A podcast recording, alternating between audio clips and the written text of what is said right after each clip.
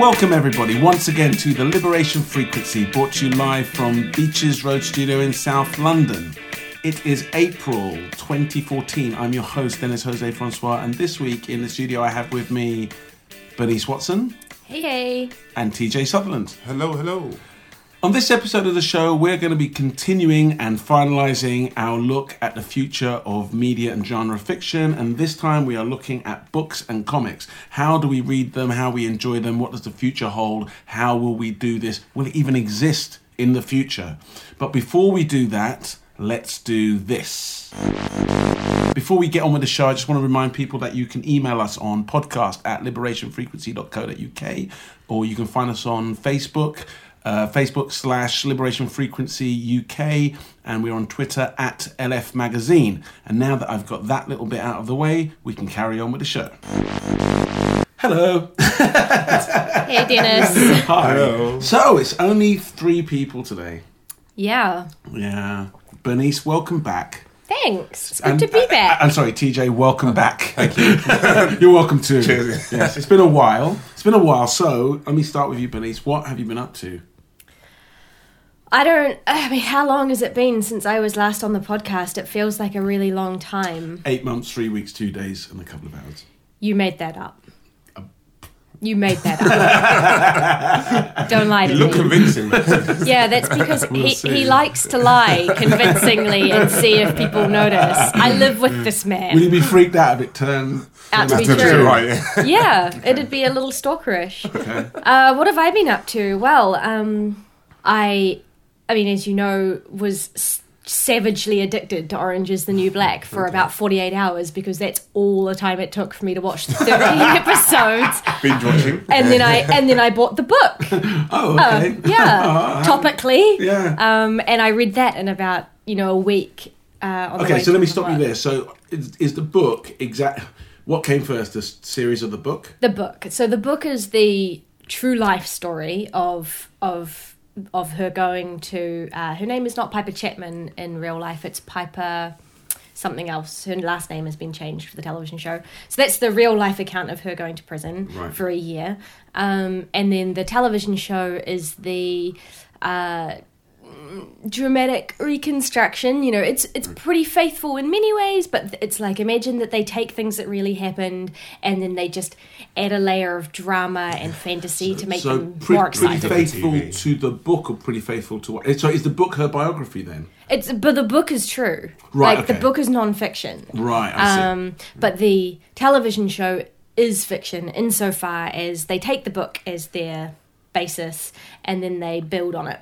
But um having said that i think it's going to be a little bit like like many television shows for example walking dead where with every season it gets further and further away because she was only in prison for a year and the book covers that and it's only a one centimeter or you know thick book. It's not a you know like and they've more or less covered all of it in the first season. So i think Have they got more planned then? Have they said that they're going to be doing more seasons after? Yeah, second first- season starts June, I believe. So I, I can only imagine that from basically from the second season onwards, it's going to get quite far from the book. Right, okay. But do so recommended thumbs up marks out of ten? Oh yeah, I'd say ten out of ten. Go for it. Okay. Absolutely. Cool. Okay.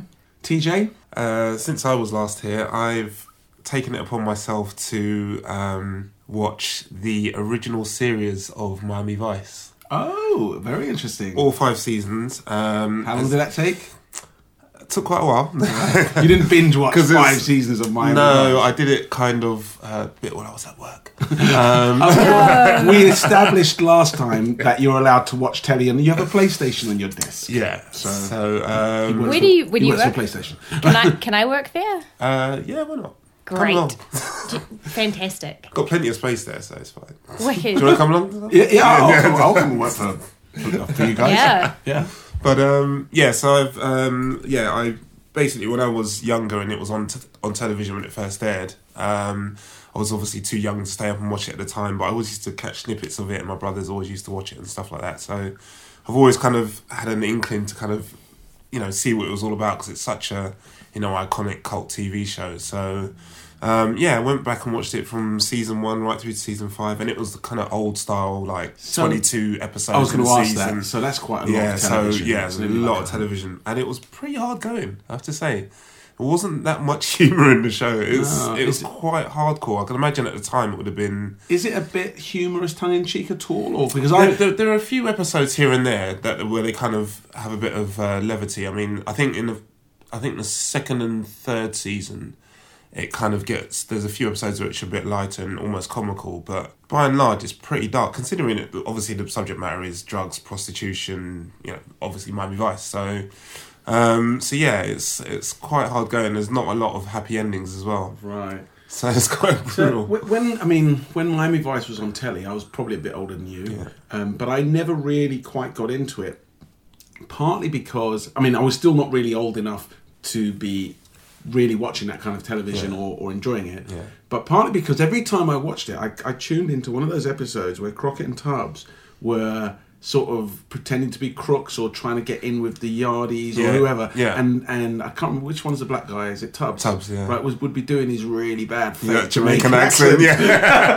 and I and I and I'd be like, and he'd be like, "Cool Rollins, man." Yeah, and I'd be that's- like, that is so you know, especially particularly bad. I mean, the, the, don't get me wrong. It is it's it's dated. We watch it now. It is properly dated, and it's um, very corny in parts as well. But it's still some of the storylines are actually quite dark and quite gritty. And uh, like I say, for the time, it must have been. I, I can see why it did so well does initially. it does it have that '80s thing where people get shot but there's never any blood or there's no? I mean, it's how There's gritty no, is it? there's there's okay. There's no blood, Right, uh, but people get shot pretty much every episode, and It's the way we like Ge- it. Yeah, and generally, and it has quite dark endings in a lot of them as well. There's, you know, people who you think are, you know, they're going to be safe and, you know, make it to the end of episode and they'll just get killed by a random drug dealer or something like that. So a lot of the endings are quite. What about quite- car chases which go on forever and the cars just get smashed and smashed and smashed, but they keep driving? Does it have those? Yeah, there's a few. There's a few of those. There's a few, and it's quite obviously it's Michael Mann, so it's quite stylized. I don't know if you, you've seen the more recent Miami, Miami Vice film, the one with um, With, um, Jamie, Jamie Foxx and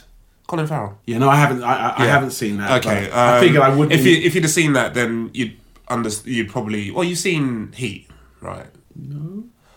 Okay. Uh, Do you remember on the last Conversation episode I said I don't really like cop dramas? ah, okay. so well, yeah, which is that's kind of what Michael Mann specializes Right. specializes in, but it's all stylized in quite the same way. Have you seen Manhunter? what the based on the book by Red Dragon. Yes, yeah, yeah, I've seen that. So you've seen the original 1986? Yes, yes, yeah, yeah, yeah. Okay, so Francis the stylization in that is very much. In fact, I think around about the third or fourth season, he um, stopped doing a lot of stuff on the TV show and went off and did Manhunter. So the stylization that you see in Manhunter is Right, very okay. similar to the stuff you see in the TV show. So yeah, but it's. I really enjoyed it actually. Going back back in time a bit. How does it compare to say The Wire? Because we spoke about The Wire. it's before yeah. I mean, it's like I say, it's very much of the time. It's a bit corny, you know. It's quite stylized, but yeah. I mean, it's. I, I think it's. I personally, I absolutely loved it. Had some really good, strong storylines, and yeah, it was really good. Um, and outside of that, finished watching Banshee as well, which was brilliant. Season two's just finished. Um, interesting that you talk about cop dramas, and I said that I don't really watch cop dramas because what I did couple of weekends ago was watch the entirety of True Detective in one go. oh yeah, about which is quite. I mean, we Shane and I sat down and watched it from Saturday through to Sunday. I think we watched three episodes the first night and then watched the other five on the Sunday, and um, yeah, it was really good. I mean, I know a lot of people are raving on about it. It's Yeah. it's pretty good. I, I think because I'm an uber nerd, I don't know if people really see it the way I would see it because it's like Cthulhu. Every um, everything that's in it is, or not everything that's in it, but the storyline. Have you seen it? it. I've not seen it. Oh, so have no. you? No. No, I haven't ah, watched it. Aha. Everyone in Yeah, my sorry. office. keep it, keep I the do know- I do storyline to know- yourself. I'll stop there. I do know of it though because everyone in my office is talking there. about okay, it. Okay, so um, there's something in it that is very Cth- which is Cthulhu based, but it's not a supernatural show. Or is it? That's the only thing I'll say. Okay. Um, but it's but generally no, and most people watching it wouldn't see that way unless you understand the whole Cthulhu mythos, what it means, and, and everything, and then you could look at it with different eyes. Yeah, so it's very clever. said that to There's a well. second layer to it that I get. I'm guessing that most people wouldn't see at all. Yeah. Um, and it's yeah, and it's it's what, what's interesting about it is because most of it is set, or a lot of it is set in the nineties. And, and on first glance, when I was watching, I thought, oh, is this the new trend? They're going to film stuff in the 90s to get round the problem of stories being ruined by mobile phones and the internet. Yeah. Because uh, you could see how that would ruin a story these Yeah. days. I mean, think about those those Miami Vices. How many of them would have been solved instantly? If you could have phoned someone on a mobile phone. yeah, or you just look something up on the internet. It, it was it was weird watching it because it would be like, oh, I'm just gonna call such and such, and whenever someone had to call someone, they just happened to be at home or by their desk to be able to answer the Or phone. near a call box. and you get yeah, or near a call box, and it's like, but yeah, how did we operate before mobile phones? It's it was interesting seeing seeing that kind that I mean, side I- of things. honestly, there were a lot more call boxes. Um, Yeah, true. But yeah, I mean, you can set up. Uh, slightly unrelated. Um, I spent some time at home with my mum recently, and sat, you know, daytime TV. They had a whole run of Columbo on. Awesome. And uh, Columbo is awesome. It is absolutely awesome. But again, it's another thing. It's from the 70s. There's like a whole story can be set around whether or not a phone call was made and could they prove it was made. Right? Whereas now it wouldn't even be an issue. There's no way you could set up a story of. Speaking of Columbo, really random. Did you know that there was a Colum- Mrs. Columbo TV show? No. There was a Mrs. Columbo TV show. Because he, he always, he always today. talks about his wife in it, yeah. doesn't he? Yeah, there was You a know, TV show. It it, ran yeah. for like a year. I, I only found out about this. It's really weird that you mentioned Columbo, but I found out about this today, which freaked me out a little bit. But yeah, there's a Mrs. Columbo. I think it was Mrs. Columbo solves mysteries or some something Oh, like that. interesting. One of the things I like about Columbo Oh, is spin-offs. yeah. God, is- love one of the things I like about Columbo is one of the things uh, my mum told me when I was young that the difference between English crime stories and dramas and American crime stories and dramas is very simple. In the American ones, you always see who did it at the beginning, and then the whole story becomes about how they're going to get caught. Whereas in the British one, you don't know who's done it, and it becomes at the end there's five possibilities, and how is he going to figure out the right one through a massive leap of intuition? Um, so, and and that does, I mean, certainly for the ones of the seventies and eighties, that was the case. And with uh, Columbo, it always comes down to not you know he's going to catch the whoever it is, but it's what little weird unrelated thing did he give away that gonna Columbo's going to trip him up with, and it's always that. Just one more question, right? And it's just brilliant. And then, and, and what's also really interesting about it is they don't have any resolution. He will catch the guy, credits, Yeah. you know, and it'll No, look- no car chase or anything trying to get away. no, just like no, no, busted. no sort of resolution at the end. No moral. Well, this week we learned or anything. Yeah. It's just like you know, solved, done. That's true. Hmm.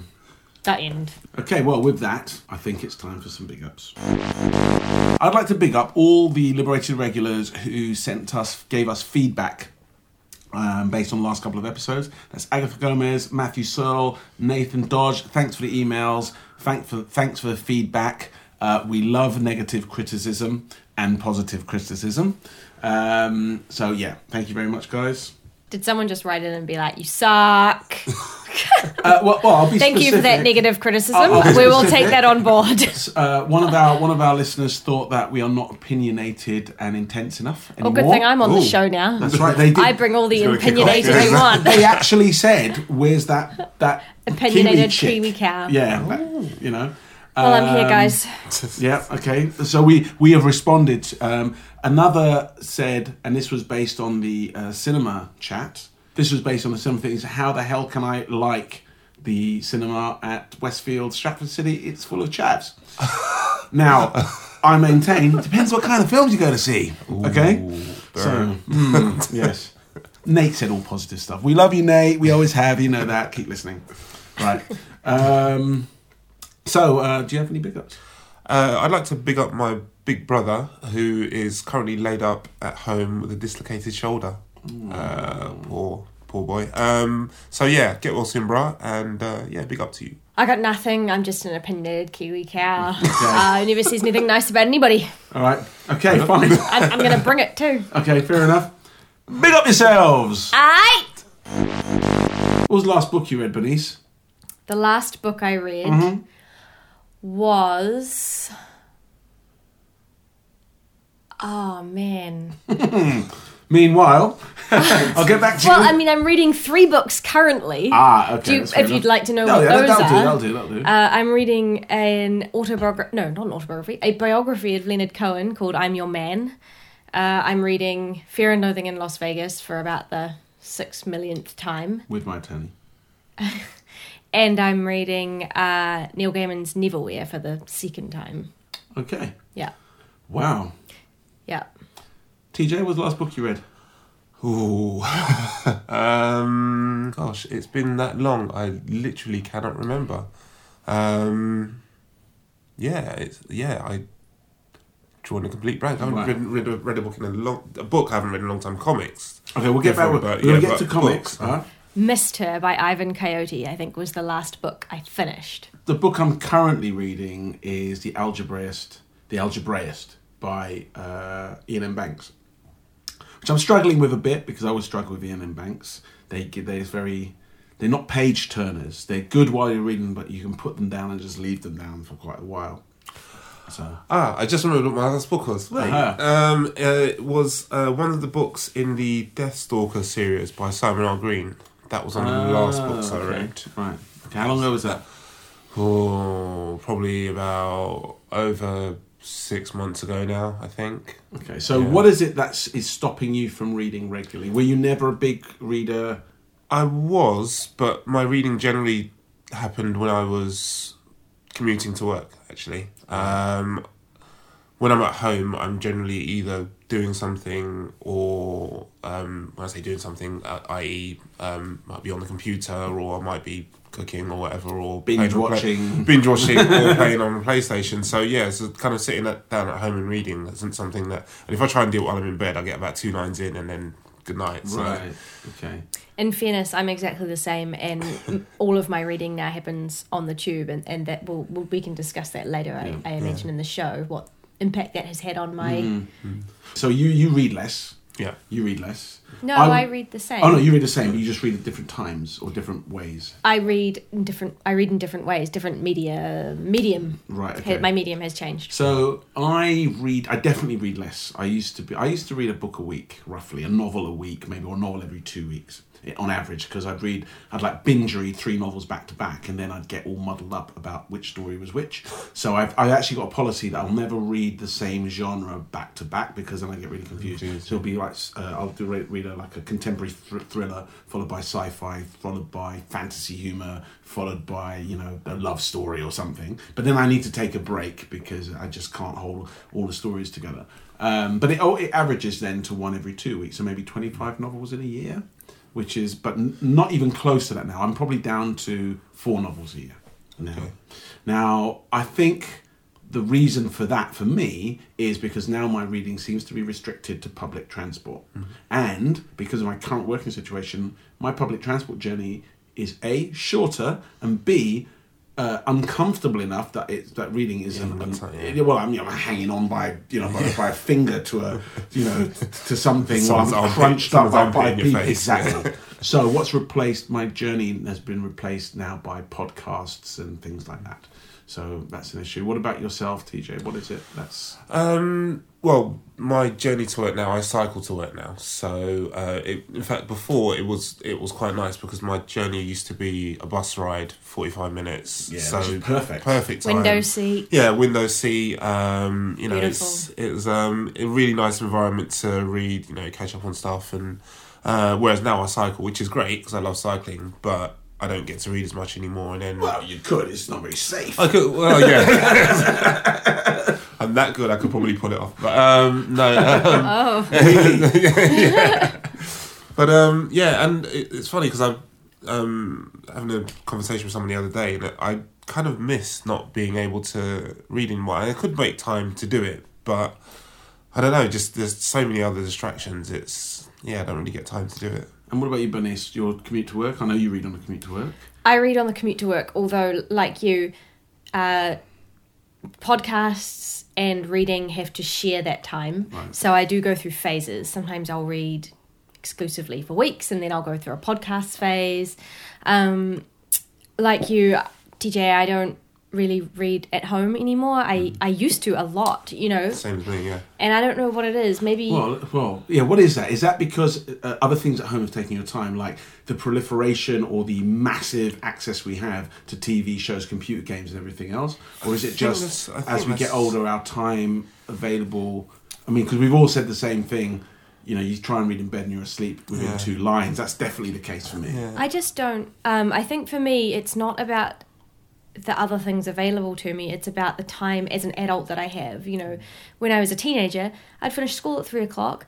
I've done my homework by four, and I've got what's that like five hours with mm-hmm. nothing to do except going, yeah, except yeah. wait for my mum to cook, put dinner on the Serve you. table, and you know. Whereas now, you know, I get home at six o'clock, in six o'clock, and I have to do a lot of washing, and I, I cook dinner half the time. It's funny that, isn't it? Though, when you're a teenager, all you've got five hours. All you've got to do, you, the only payment you have is probably is, is a chore like the washing up. Yeah. Yeah. putting the rubbish out, and, And it that's felt like too the much. hardest It's thing like, in the world. Oh God, I'm gonna do washing up. And now, as an adult, you're like, God, I wish it was. I wish it was- But in fairness, actually, on top of that, you know, we had a, a family computer. I didn't have my own computer till I was 18 and I left home. So that wasn't as available. We had one television. I didn't have my own television. So those those things had to be shared. Whereas now in the house, I more or less have access to my own television. Um, I've got my own computer.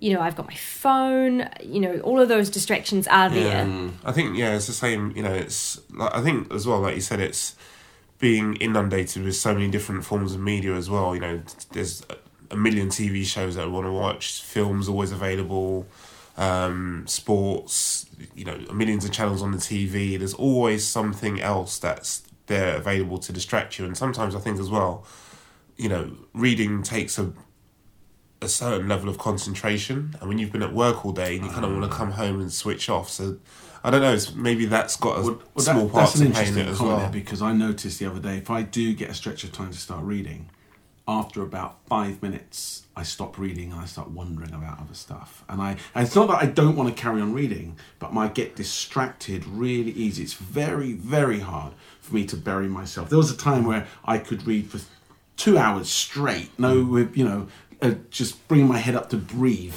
and then it then get straight. But I can't. I absolutely can't can't do that anymore, even if I have the time. So on a long plane flight, I always bring a book on board with me. Yeah. Hardly ever read it.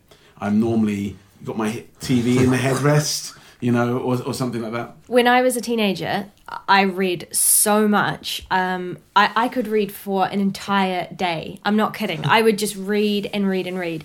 And I remember um, one day my mum actually came in and said, "No, that that's it, enough." I- it was probably the school Wow. holidays. I'd probably been reading.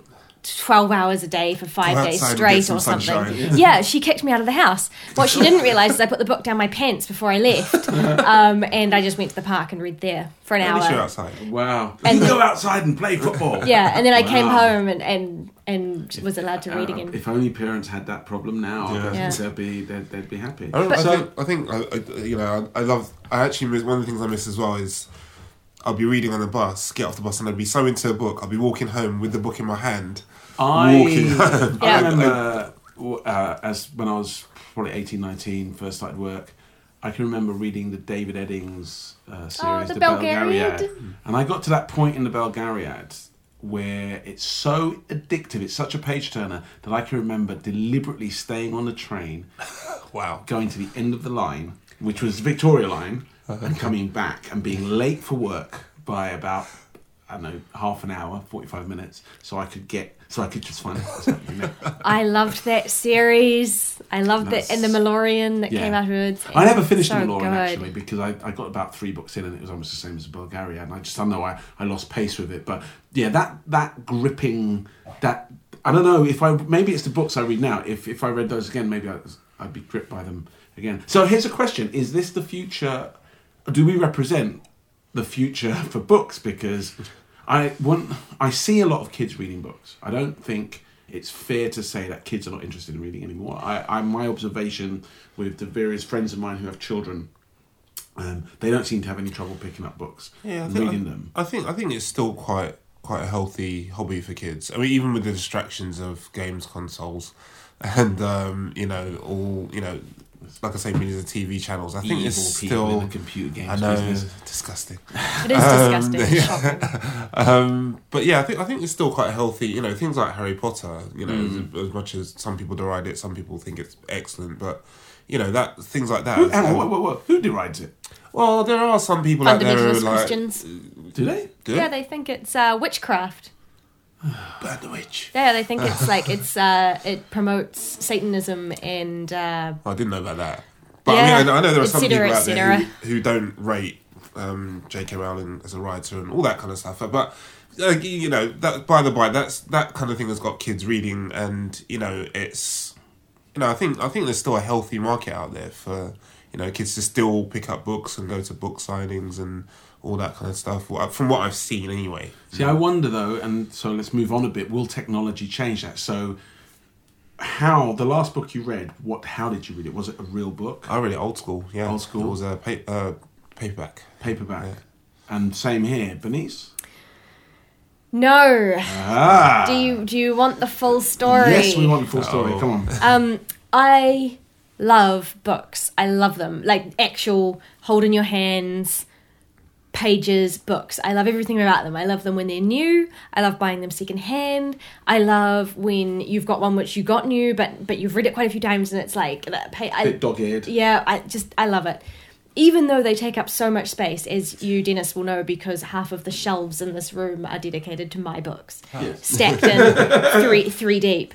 Um, but and I really resisted. You know, Kindles came in and, and digital readers, and I was like, no, no, no. Why would I want to do that? You know, like how can you? stay true. Yeah, like how can you enjoy your beautiful collection of books? How can I gaze lovingly at them when they're on a little piece of like plastic? It's just it's soulless. It's horrible. Uh, but the thing that changed that for me, and it's funny because this is what you mentioned just before, Dennis, is that I would be reading my book on the tube, and after about two stops, there were too many people. I I could not get my book in front of my face to read it. But do you know what I can get in front of my face when I'm crammed on the tube with half of London?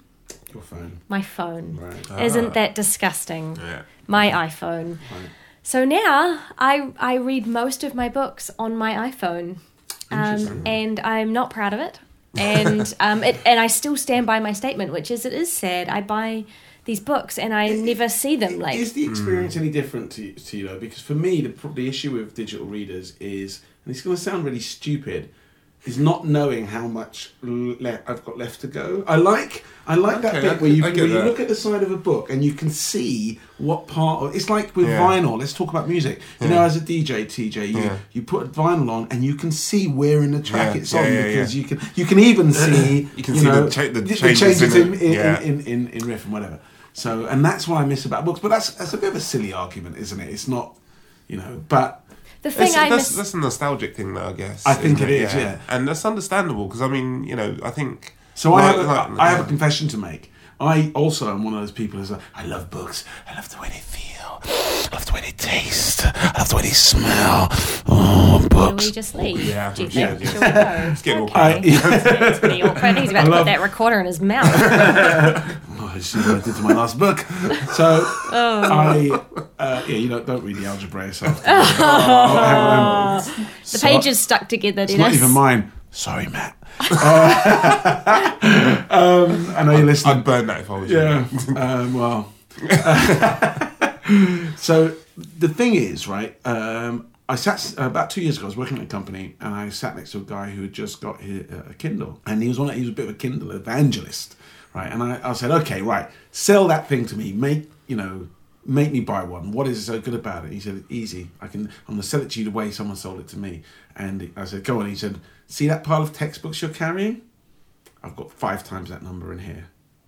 And I had these books about programming and all sorts of stuff. And seriously, they're stacked, they're like phone directory references. And it had just never occurred to me to look at a Kindle or a similar device as a tool for reference books. I know that is so obvious, but I wonder how many people have never made that leap. Uh, you know, and if you're someone who needs reference books, like you know, pr- programmer, w- it doesn't matter, cookbooks, whatever. It's amazing. You can have every single cookbook you've ever owned in one of these devices. So, and because most of them support PDF transfer, it, it goes quite a lot Yeah. further than that. So that was when like there was like ah, because I was literally lugging all these books around. So coincidentally, I acquired an, an iPad, um, and now I've transferred pretty much absolutely all of my textbooks to the iPad. And one, one of the things that's just changed my novel reading is the fact I can read textbooks on the way to work and I'm studying, you know, various things about programming and visual effects and, you know, which would have been just really, really hard before because the books are so stupidly big that it's like, you know, you just can't carry them.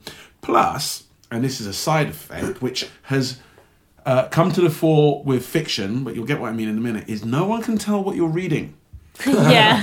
So now there's been talk about this is why Fifty Shades of Grey sold so well because there's lots of people who wouldn't normally read a book like that, right? I have a story oh, for I you I sense a that. confession coming on. Oh. No, not for me. No, no, no, no. Tell the truth. But the same is true of textbooks. I had a job a couple of years back where I hadn't lied about my, my skill level or anything like that. But I realised once I started the job that I didn't know as much as was required for the job. And I needed to have like the dummy's guide to this and how to that. And I was getting quite embarrassed about. want that on your I- desk? No, you, certainly don't want a dummy's guide to something you've been employed to do on your desk. But saved by the iPad. What are you reading? And, Uh, uh, Lord of the Rings. yeah, but you know, you can just With diagrams. But, uh, but but then it goes beyond that because you can bookmark stuff and you can find stuff, and then of course, and we'll come to this in a bit. Then we get to comics, which is a revelation. So anyway, so I, I have a funny story about that. Um, I don't know if you guys remember, but probably just before Kindles and things really hit the market, um, for that very reason, they released Harry Potter, but with like uh, sort of understated, more mature covers Oh, and yes. sort of, Oh, um, yes, yeah, you know, they were Yeah, black and they yeah, Yes, they were yes. black, yeah, very yeah. svelte, um, so that adults, because they suddenly discovered Yeah. that adults are reading these and they didn't want to be reading children's books on the tube or, or what have you. And um, I was a huge Harry Potter fan and I had no problem reading them with the children. I was only about in my early 20s, I didn't care less. But because I was a huge fan, I quite liked the idea of getting hold of copies with these, these adult covers. So here's me. I just did not think this through. I walk into the local bookstore in Christchurch, march up to the counter and go, Hi! Do you guys have the um, special adults versions of Harry Potter? and the woman behind the counter just looked at me and I kind of blinked at her. And then I must have had this look of dawning realization on my face. And she was just like, No. And I was like, huh. Okay. You don't sell that material. Yeah. Yeah. Yeah. Thanks. Idiot. So TJ, you showed off. I have to say, no, you didn't show off, but you've show got I did it so I could remember exactly what I've got on. you've got an iPad yes. Ear. Yes. if that's how you say it. I have Ear. pronunciation problems. Is that the new one? Yes. Oh, Oh. Um, so my girlfriend has a um, Kindle, which she got uh, quite a while ago. Um, she's a huge book reader, and um, and yeah, similar to you with the iPad situation, she was very much traditional, you know, preferred paperbacks and that kind of stuff, and. Um, but since she's had her Kindle, her readings actually increased. Right. Um, just I think just because the the convenience of having access to all those books yeah. um, easily, being able to carry it around. It's you know fits into a handbag or whatever, and it's just it's just a convenience, and it's actually made her read a whole lot more. Well, I was going Um, to say that's the other thing, isn't it? Sometimes you've got your bags full of other things. You don't want to put a, you know, great big paperback Yeah, in there, and so you know you leave it at home that day, and then maybe you leave it at home the Leave it- next day, and yeah, then you just and lose then you forget interest. And it, and it Yeah. is. I mean, I'm, I'm, just, I'm just showing the, the books thing on my iPod on my iPad. Each one of these books you can see here is a programming guide, and each one of them is about 800 pages. They're about an inch and a half thick. And can you imagine walking around? You just wouldn't, would you? You'd have to have a little trolley. Did, yeah. did you get that through the um, at the store? Oh well, that's that's interesting. Let's talk about that for a bit. I one of the benefits here is you can put PDFs on there, and I the first two or three of these I actually bought the books, and then most recently I've just been buying the digital book version. But instead of buying it through the iBookstore or through the Kindle bookstore, I just went straight to the publisher, and they sell you all versions. So they sell you the PDF. The iBook, the Kindle okay. book, you pay once, that- you and you get all versions for whatever reader you've got, Okay. which is quite. Now that could just that be a cheaper ro- or it- it's, uh, I don't know if it's. I don't know if it's cheaper than the actual. Actually, I didn't look. The convenience factor Hmm. is just too great. Doesn't matter to me. Um, and you get updates if they update the book. So Oh, that's that's cool. that, that's quite useful. Comics. Hey. Do you use your iPad for comic reading? Yes. You do. Okay. Bernice? No, although I don't I don't have an iPad and you really couldn't read a comic very well on an iPhone, so that's not Uh, well, yeah. I mean not very pleasant. Yeah. Okay, so yeah. what was the when was the last time you read a real comic, TJ? Uh, ah, that was actually quite recently. That was uh, a couple of weeks ago. What was it? And it was Dan Dare. Uh, what the Graphic one by um, Garth Ennis? Yes. Yes. Okay. Yes. Right. Really That's- good. It is really good. Really, It's really good. It's Really Is it enjoy Garth. Ennis or, or It's Garth Ennis. It is Garth Yeah. Ennis, isn't it? Yeah. Very, very good. Yeah. What was the last comic you read? X Men, unsurprisingly, last week. One of Um, the fifty million comics lying around the house. There are million, literally millions of comics lying around this house. I should come home more. I um, I'm currently reading Maze World, which is an old 2000 AD warrior sounds war familiar. thing. It's an old British comic that was uh, it's very weird.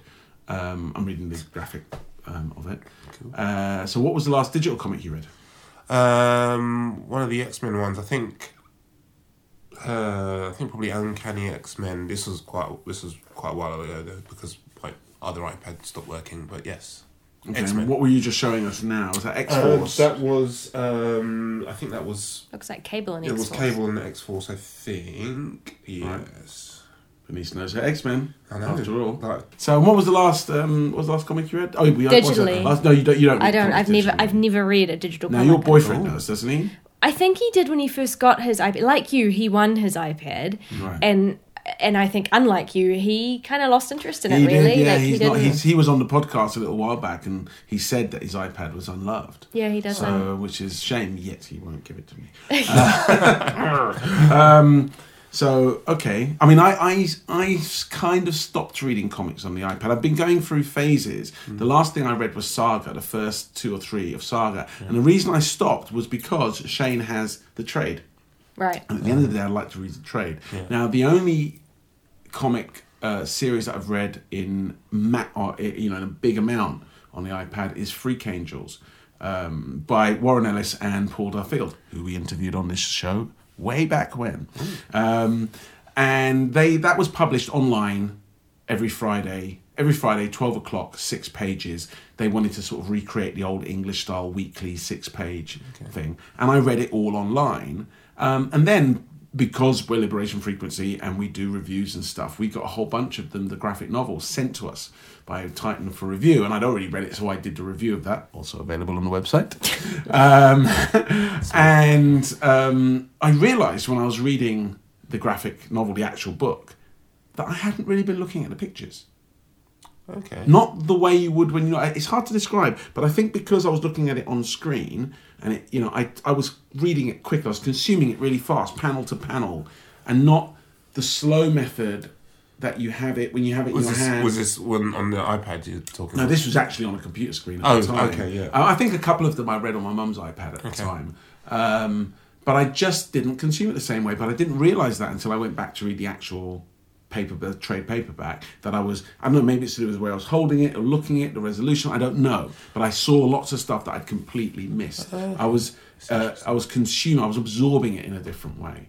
Um, and I and I felt the same with Saga. But what I do find useful about the iPad is because now I, I still buy a handful of Marvel comics uh, when they come out.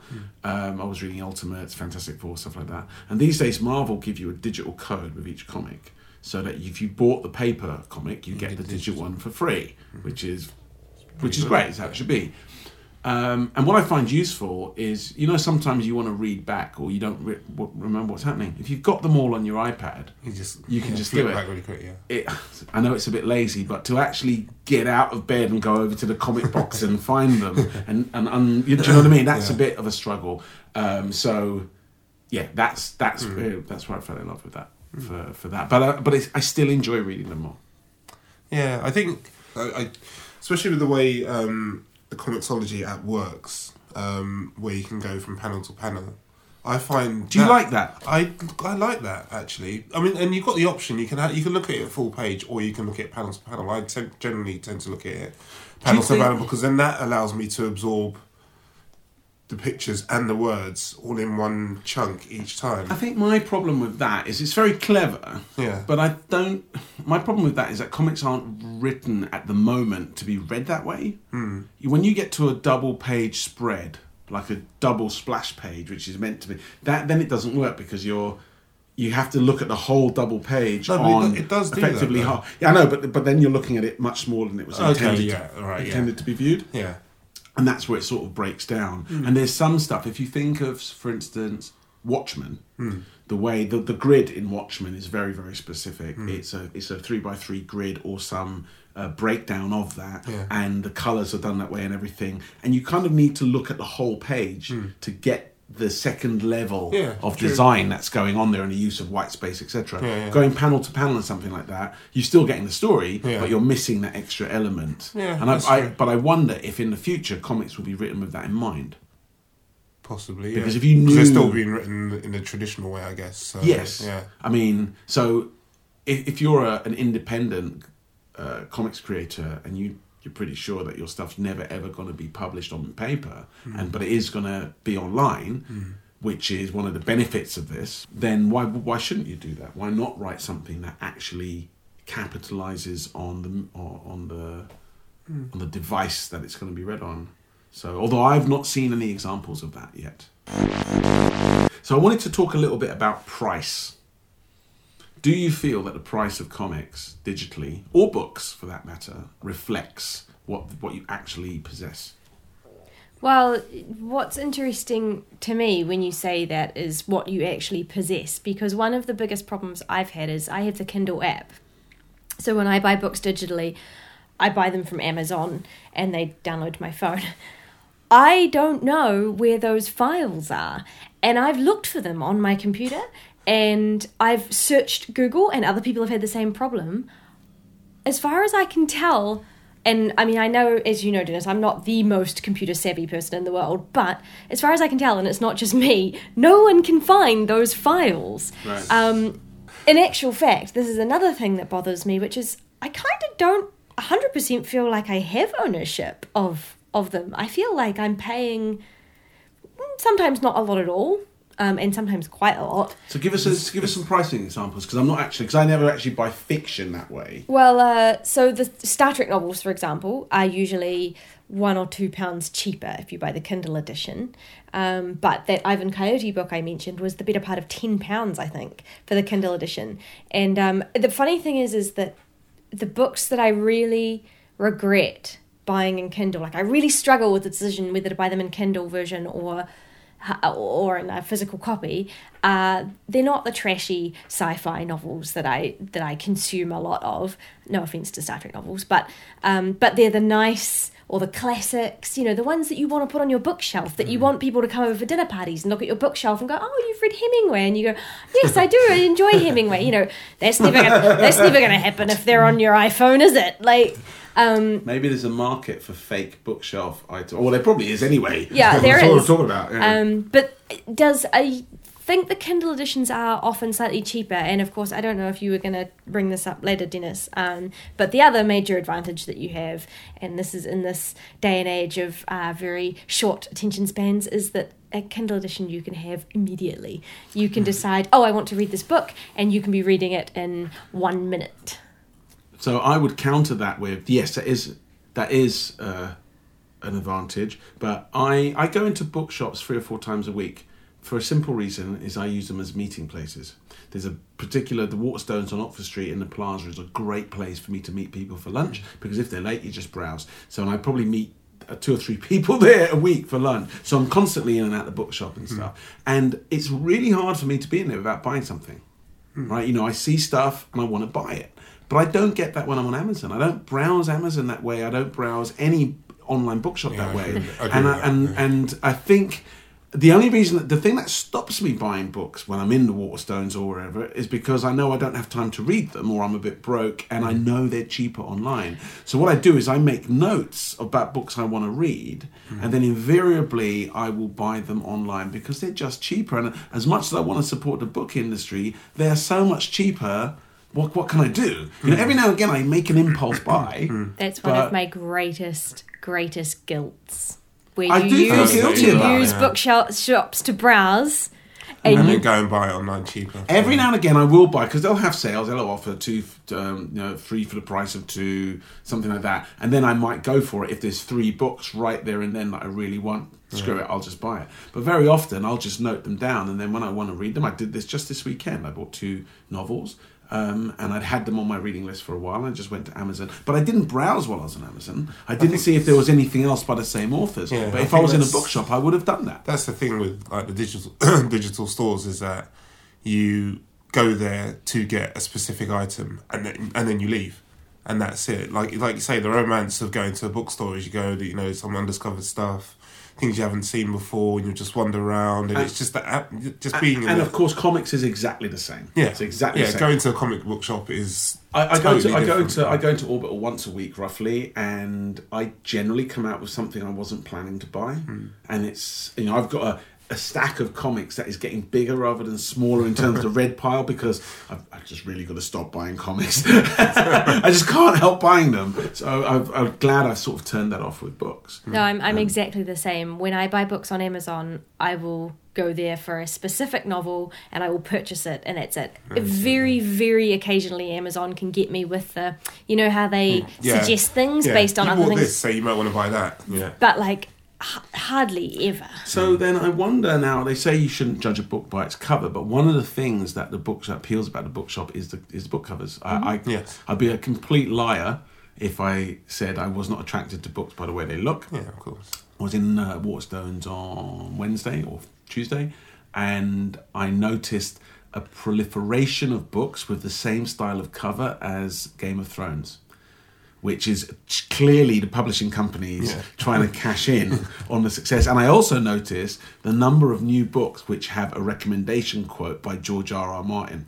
But they So- did the same thing with Twilight. Remember when Twilight was massive, and then all of a sudden there were all these books looked very sort of similar. yeah romances aimed. Even um, of course, you know, uh, Fifty Shades of Grey. You know the Yes, the covers where it's like a mostly dark cover with Yeah. like one item and like a bright color or Yeah. or you know a contrasting color. But in, so in, in the world of digital reading, the cover's irrelevant, isn't it?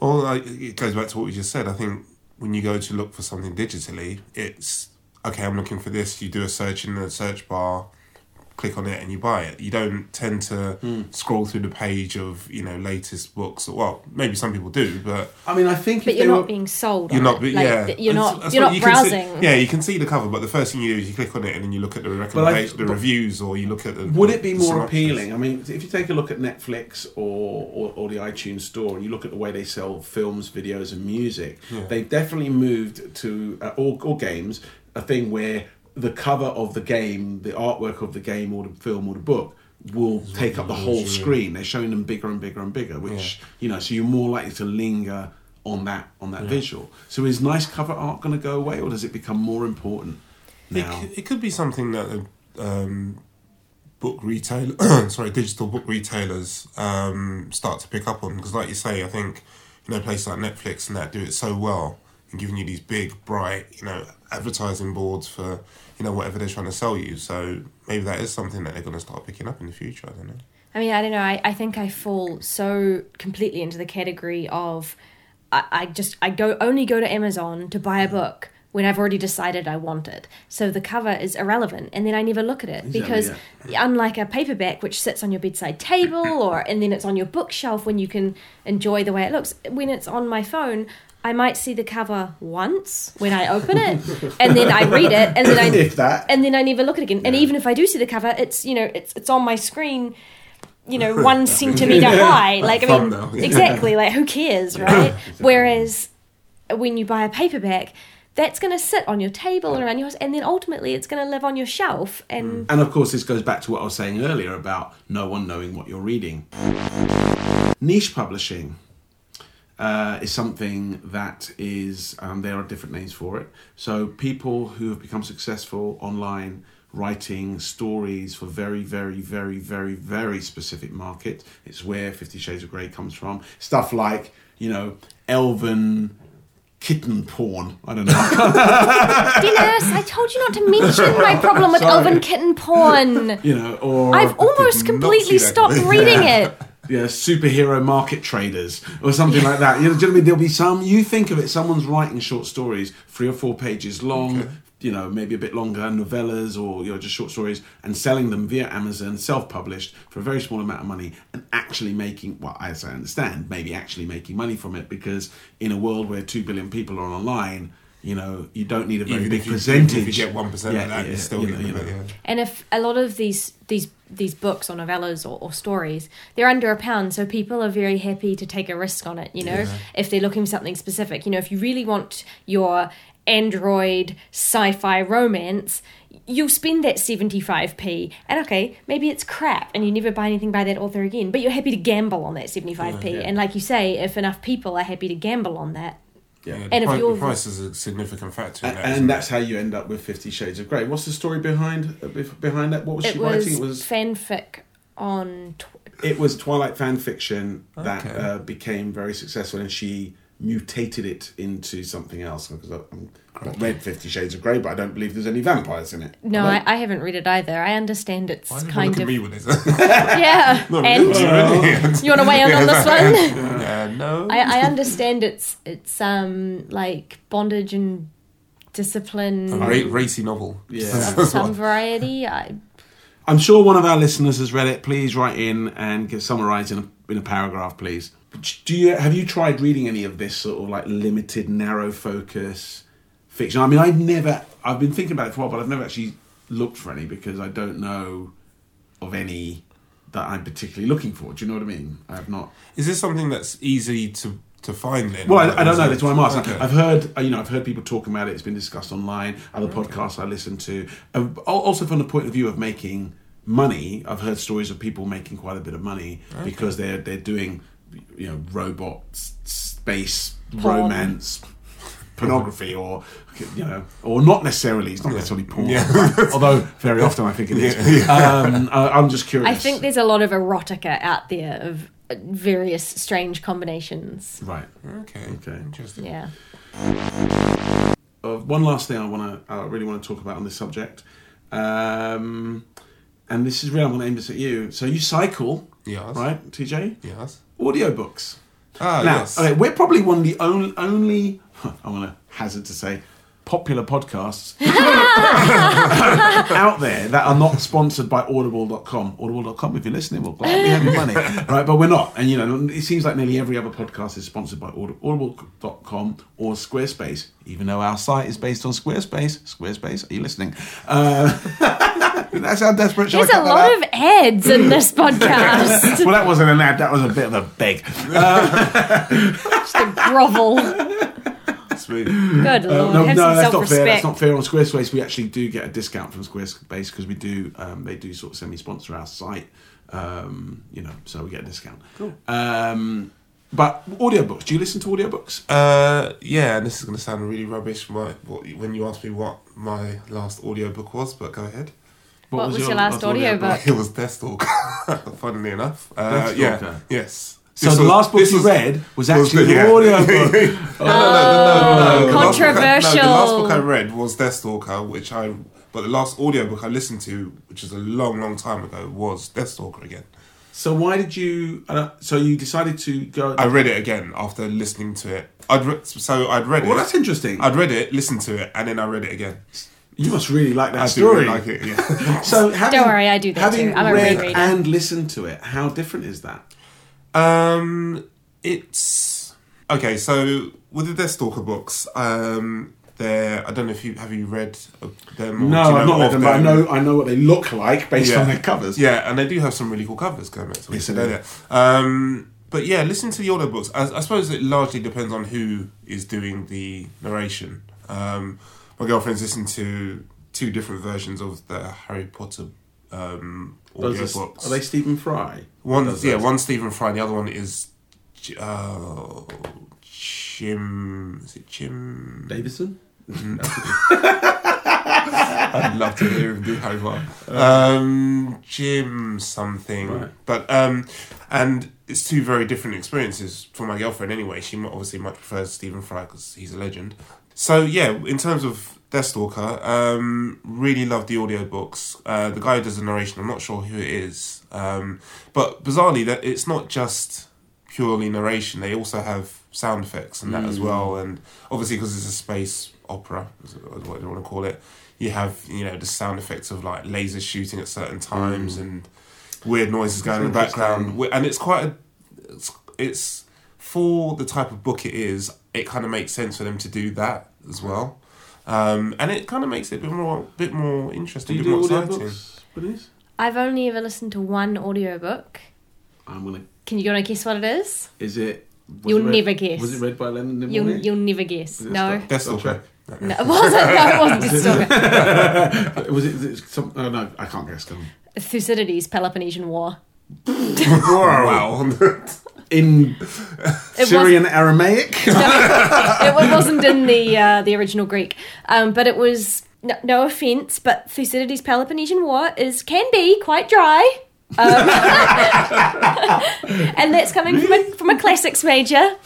Uh, but I yeah I was listening to it last year when I when I was sunbathing all the time you know. And uh, but it was it was it wasn't audible. It, it wasn't done by I think I've forgotten what they're called but I think there's a some you can download and they're basically read by volunteers so whoever the guy was who was reading this couldn't actually really struggled with some of the Greek phrases, dear. and the way that Thucydides put uh, writes, there's a lot of like um, Dennis, son of blah blah, son of blah blah, who was you know, and this guy is like clawing his way through these Greek names, and I'm just like.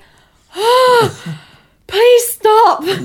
You're hurting my ears. Um, but then you can't feel too bad because whoever this poor bastard is, he's volunteered to Yeah, read right, Thucydides' yeah. Peloponnesian War. Yeah. Um, so you know, The only audiobook I've ever made it all the way through is World War Z.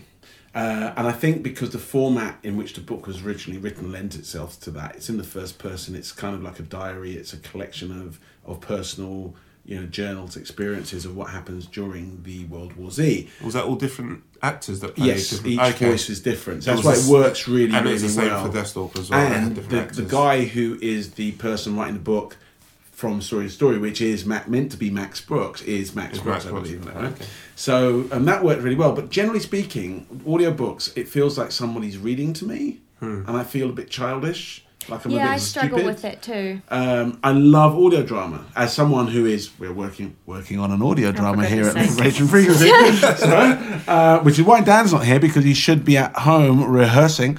Um, you know, audio drama. Love audio drama. It's great. In fact, I, to a certain degree, I prefer.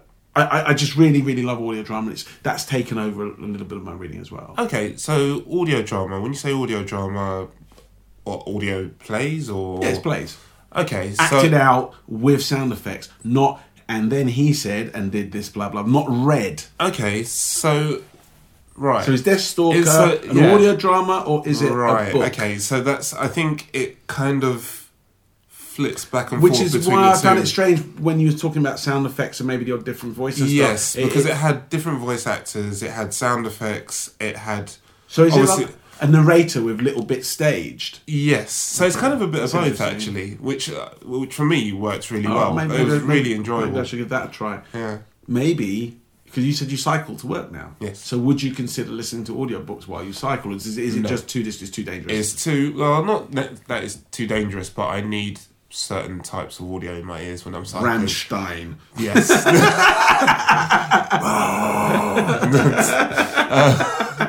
Something just to get me hyped, just so I can uh, Right. run, run pedestrians over. So. Okay. Fair enough. I think just sorry, I just wanted to add in that one of the reasons why I looked up Thucydides' Peloponnesian War as an audiobook is because the way it's written is so like formulaic in many ways that I was actually looking for someone who could read it. You know, sometimes if like it's like Shakespeare, right? If you read Shakespeare just off the page, you can be like, I don't know what's going on, like what this But if means. you hear someone Yeah. saying it, it But if you see You Anthony process bit, Hopkins yeah, or, can or Sir process it a Patrick Stewart, like Yeah. acting Shakespeare, suddenly it comes to life, and you're Yes, like, oh, yes, yes. I Yeah. never would have Especially- fully appreciated what that sentence or what that phrase meant, that and meant, now yeah. I do because Yeah, of the the way emotion that, behind some yeah, yeah. and because they obviously understand it. And so what I was looking for in the audiobook was for someone to read Thucydides to me in a way that would bring the story that he's telling to life. But so that's why it was unfortunate that the person reading it, bless them, was not able to do that. Um, So, uh, yeah. Um, what I so let me end with well let, us end with this right. So, back in the early days of the internet, um, and still now, but back in the early days of the internet, where things were kind of different, and there was a Gutenberg project uh, where was an attempt to digitize the world's libraries before we got into the whole digital rights and stuff, and it's still there, and you can get a lot of the classics just in text form. You know, and by classics I mean anything that's out of copyright as a classic, right? Um, but there was also an, initi- an initiative at some point to have them turned into audiobooks. Now, this is kind of a bit pre where we are now with audiobooks, and so there are certain classics, and I'm guessing stuff like uh, uh, Homer's is it Homer's Odyssey, something like that. You can get that machine read. Now, have you ever heard of machine Oh, read? So this is basically this is basically that might actually something even be worse than Is this the Thucydides red read light- by that like guy. monotone. Imagine a very early version of something like Siri. No. Uh, an early version, right? So, And then he be- said to her that that kind so of thing. So, if you want a bit of fun, go online, find some book. I mean, a lot of a lot of And Sherlock, thus did Achilles stride forth onto the big. a lot of so stuff like Sherlock Holmes or, or Shakespeare stuff or Charles Dickens, that kind of stuff. A a Christmas Carol machine read something So like are you suggesting that I go online to find out just to completely ruin the story for me by listening to it when it's machine read? Deathstalker. Try you. Your challenge is to is to consume that in every way possible, including a machine read version. I couldn't do it. No, it Oh ruined it for no! me. The future books gonna hang around forever. How, you know, Um, I don't know. I th- I think there's going to be a place for physical versions of books for for as long as our life as long as our lifetime anyway. Um, I can't see them disappearing completely because there's always going to be that part of us that's you know still wants to hang on to that kind of nostalgic feel of a book in your hand, but after that, I think you know I think the digital side of it's going to take over just for sheer convenience and the way kids and you know generations coming after us are going to consume everything, whether it's you know books, video, um, audio, all the rest of it. So Bernice. I kind of agree. Um, I could envision a time when physical books become not a luxury necessarily, but a mm. novelty. Mm. And you know, you'd only buy your very favorite books in that format, probably after you've owned them in a digital format. Because you know, the other thing is, is that if if global population growth continues the way it does, we all know that houses are getting smaller. Mm-hmm. You know, mm. there's only so much room for shelves and shelves and shelves full of books, as opposed to something like an iPad. Yeah, well, I'm I'm inclined to agree. Certainly from the text book, uh, from the sort of reference book point of view, uh, but I just want to say kind of what we thought was going to happen to vinyl.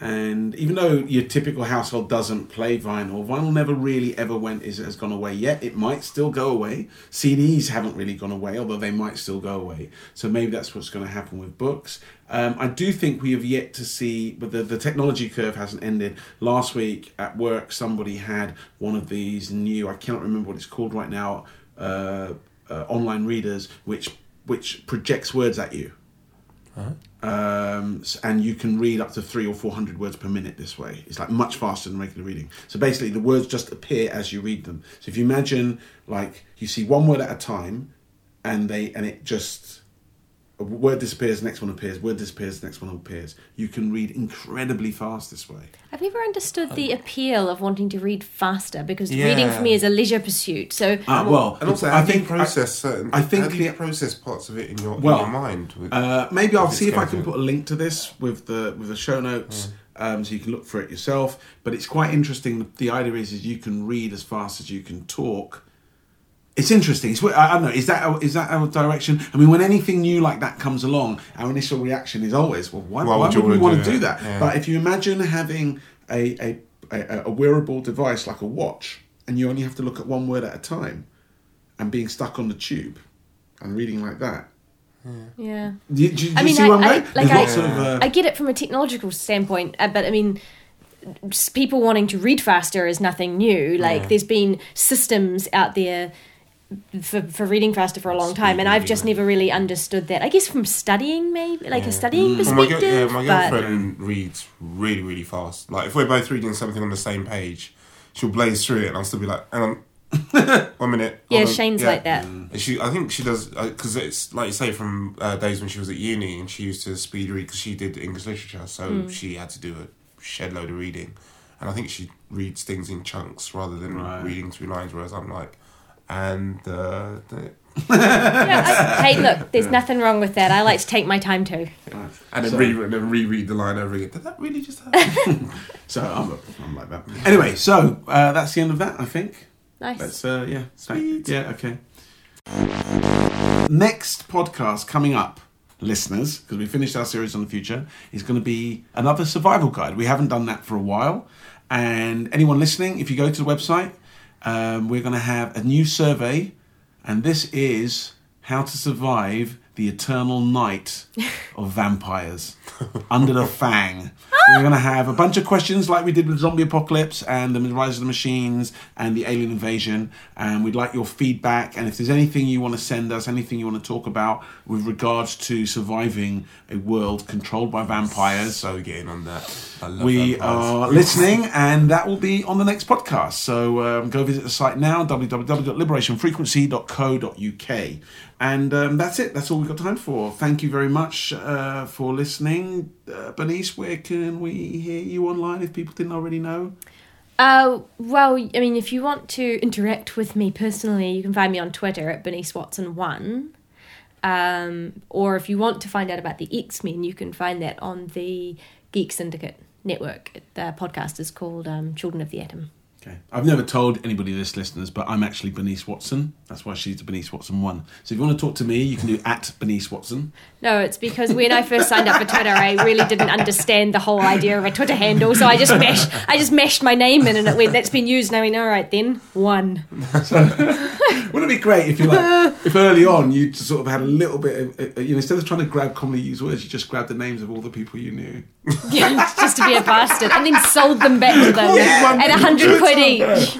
Yeah. So, uh, TJ, can people, how can people interact with you if they want to curse your Uh, name or they listen to your mixes? Uh, listeners can hear my sounds on SoundCloud. Uh, my user ID is TJ76, and you can also find me on Twitter. Um, I am on at T33J. Okay, and you can find me at Harry Tech. You can also listen to the Ground Level podcast, and of course, you can just keep listening to this and all the other things I said at the beginning. And it's just long, and I'm not going to do it again. Um, podcast at liberationfrequency.co.uk. We'll be back in a month's time with the Vampire Survival Guide. Thank you very much, TJ and Bernice, for joining us here. Thanks for having us. Thank you. Always welcome, always welcome. Bye. Bye. Bye.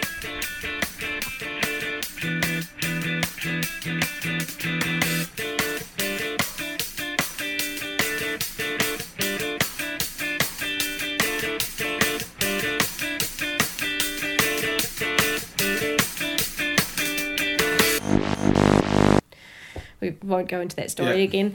Um, Sunbathing naked in the garden, according to our neighbours. yeah. Topless. There's a difference. Anyway, um, Not to men, it isn't. Expelloranus. That's oh, genius. I don't know if I should be concerned that whether you just came up with that or whether you actually heard that somewhere else. Either way, it's really, really wrong.